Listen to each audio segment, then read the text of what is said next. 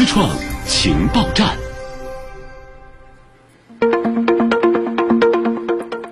思创情报站，今天最值得关注的科创和产业动态有。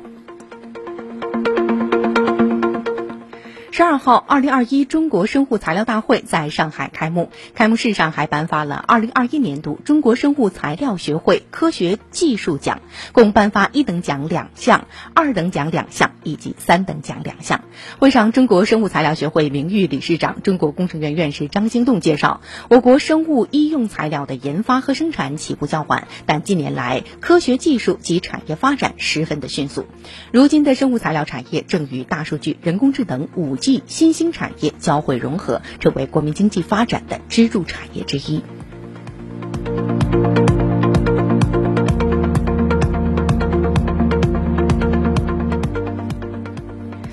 好，下面一条消息：市场监管总局近日发布能源、智能汽车、家居建材等领域的一批重要国家标准，其中能耗限额强制性国家标准、能效强制性国家标准等多项标准涉及碳达峰、碳中和目标的实现。部分新标准将于发布后十二个月正式实施。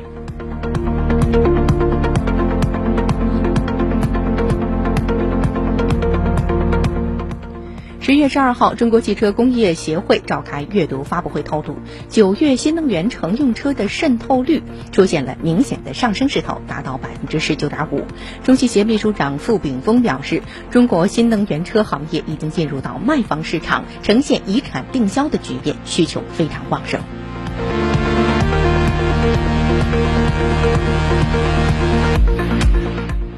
我国首班全生命周期碳中和航班十二号在京沪线执行。当天上午九点十四分，东航 MU 五幺零三航班搭载二百七十八名旅客从上海起飞，前往北京。本次航班产生的二氧化碳当量，通过购买碳信用、支持植树造林、可再生能源发电、天然气发电等项目实现了抵消。那么，据了解，从十月十二号到十二月十号，东航将在上海始发前往北京、广。州、西安等十三条国内航线上执行总计超过七百八十班的全生命周期碳中和航班。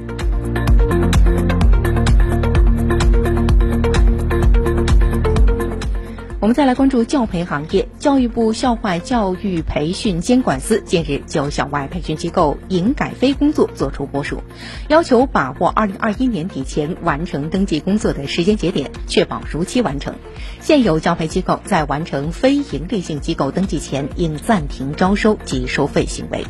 对于未选择登记为非营利机构的现有教培机构，应当设定截止日期，日期届满由教育部门依法终止其办。学资格或调整办学内容。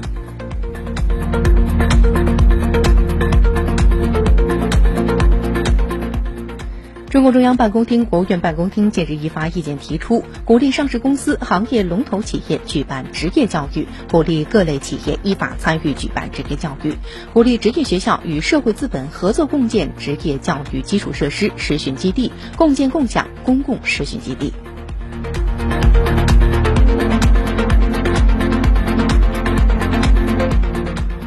好，我们再把视线转向科技领域。十月十号到十二号，中国物理学会高能物理分会二零二一年战略研讨会在北京召开。与会专家介绍，广东散裂中子源项目取得了重大突破，还有多个项目正在建设当中，有望实现国际领跑。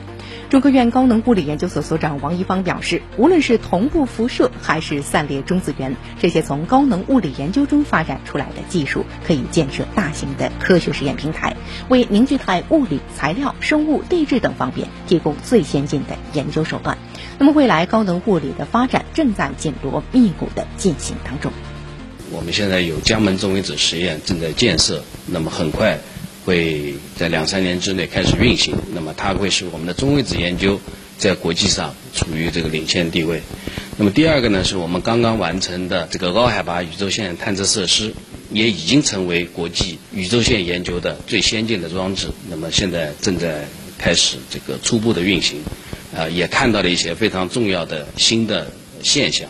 第三个呢，那么我们提出的一个最主要的方案。就是一百公里周长的大型对撞机，所以我们实际上是在三个方向同时发力。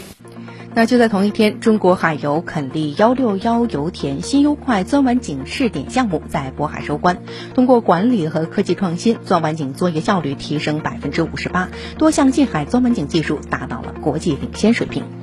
中国海油新优快联合项目组经理马英文介绍，在我国渤海海域实施的垦利幺六幺新优快钻完井试点工程，通过创新井眼瘦身技术、强攻击四刀翼金刚石钻头等二十三项新技术新革新的应用，高效完成了二十三口井钻完井作业，实现了十三项新技术首次应用，五次打破我国海上钻完井记录。钻完井工程是油田开发过程的重要环节。它的成本通常占到开发投资的百分之四十左右。中国海油开展了三次优快钻井提升行动，使平均钻井天数从五十七天下降至十天以内，钻井效率提升了六至七倍。新优快试点项目的成功突围，可使渤海边际油田在二零二五年实现增产两百万吨。钻井效率的提升，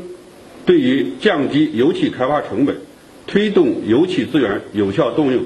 具有十分重要的意义。好，我们再来关注近日一比二百五十万月球地质系列图通过了专家评审。该系列月球地质图拥有中英文两个版本，包含一幅全月地质图、三十幅分幅地质图、一支月球的构造纲要图和岩石类型分布图。评审专家认为，该月球地质系列图达到了国际领先水平。据了解呢，目前月球地质系列图已父子，有望今年年底正式出版。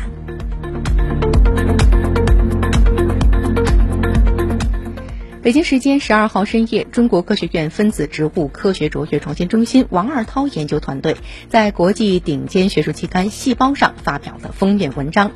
首次绘制了水稻丛枝菌根共生的转录调控网络，那这是细胞创刊以来呢，在该领域发表的第一篇论文，夯实了中国科学家在水稻丛枝菌根共生前沿基础领域的领跑地位。那基于这一成果呢，有望降低农业磷肥的施用，为农业生产的可持续发展提供新的方案。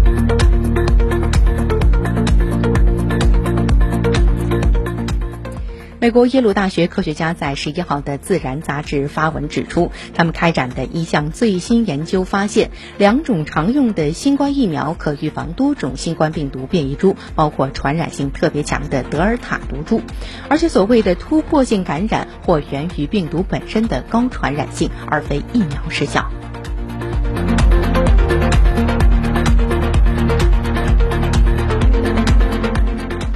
好，最后一条消息。同一间办公室里呢，人们往往会发现啊，女性会穿着毛衣，而男性呢会吹着空调，穿着短袖。哎，这样的场景你是否似曾相识呢？到底是什么原因造成了这种差异？最近呢，以色列的特拉维夫大学动物学院的研究人员为此提供了一种新的进化论解释。这种现象呢，并非人类所独有，许多雄性鸟类和哺乳动物比雌性更喜欢较低的温度。研究人员说到呢，男性和女性对于温度的感觉不同，这是两性热敏系统在进化上的内在差异。除了其他的因素之外，这与生殖过程和照顾后代有关。相关的研究论文发表在近日的《全球生态与生物地理学杂志》上。